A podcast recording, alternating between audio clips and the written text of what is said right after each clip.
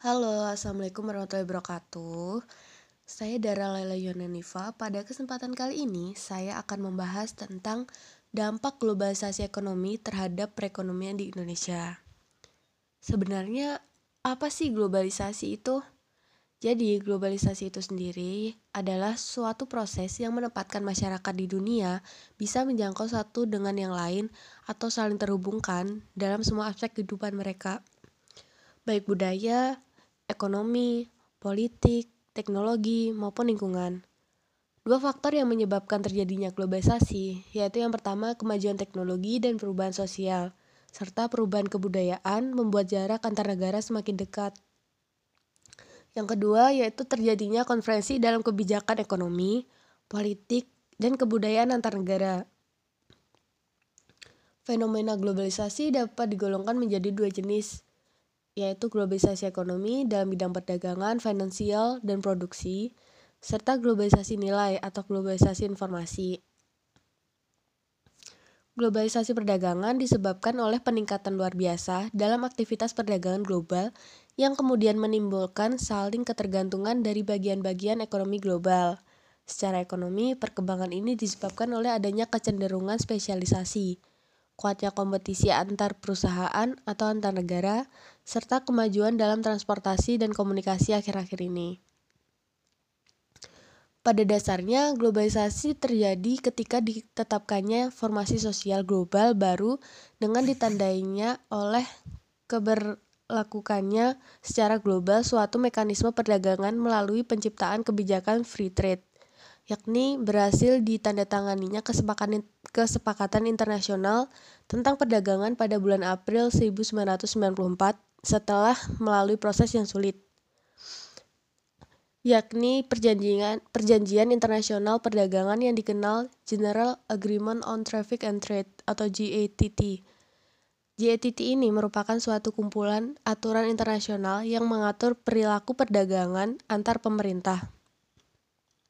Kesepakatan itu dibangun atas asumsi bahwa sistem perdagangan yang terbuka lebih efisien dibandingkan sistem proteksionis dan dibangun di atas keyakinan bahwa persaingan bebas akan menguntungkan bagi negara yang menerapkan prinsip-prinsip efektivitas dan efisiensi. Perubahan global akan menyebabkan munculnya institusi internasional. Institusi tersebut kemudian memiliki peluang untuk mempengaruhi negara atau kemudian mempengaruhi masyarakat. Perubahan global akan menyebabkan munculnya institusi internasional. Institusi tersebut akan mempengaruhi masyarakat atau negara. Aturan dalam institusi internasional tersebut dapat dimasukkan sebagai ide atau yang mempengaruhi cara berpikir dan nilai dari pengambil kebijakan suatu negara.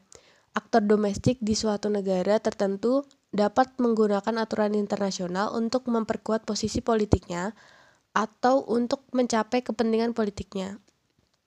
Terlembagakan dalam bentuk do hukum domestik, ini dilakukan dengan ratifikasi perjanjian-perjanjian internasional. Terus, gimana sih strategi menghadapi globalisasi di bidang ekonomi? Di berbagai negara bisa dilakukan dengan pendekatan sektoral atau isu yaitu menghitung gain yang diperoleh secara nasional menurut sektor yang berhubungan dengan arus globalisasi. Dalam hal ini, negara mungkin mengambil kebijakan otonomi nasional yang terbatas pada satu sektor atau isu tertentu. Tetapi mengambil kebijakan yang lebih pro-globalisasi pada isu lainnya. Mengembangkan strategi ofensif internasional. Strategi ini dilakukan dengan upaya aktif dalam membatasi pengaruh globalisasi dalam perundingan-perundingan internasional. Upaya ini membutuhkan kemampuan diplomasi, pengembangan wacana dan kemampuan menggalang koalisi internasional yang memadai. Beberapa teori tentang peran middle powers memperlihatkan bahwa negara-negara yang sedang se berkembang seperti Indonesia dapat berperan aktif dalam proses negosiasi pembentukan institusi internasional agar tidak merugikan kepentingan mereka.